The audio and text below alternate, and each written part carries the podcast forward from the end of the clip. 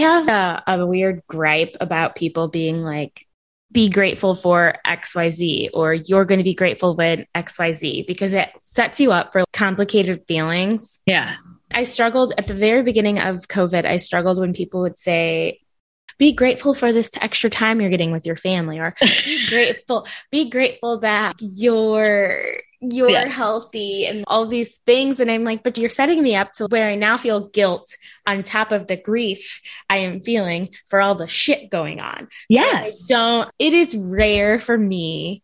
I won't speak for you and I won't speak for our listeners, but it is rare for me that the sentence, yeah, but be grateful that dot, dot, dot, dot, dot follows something I should actually be grateful for.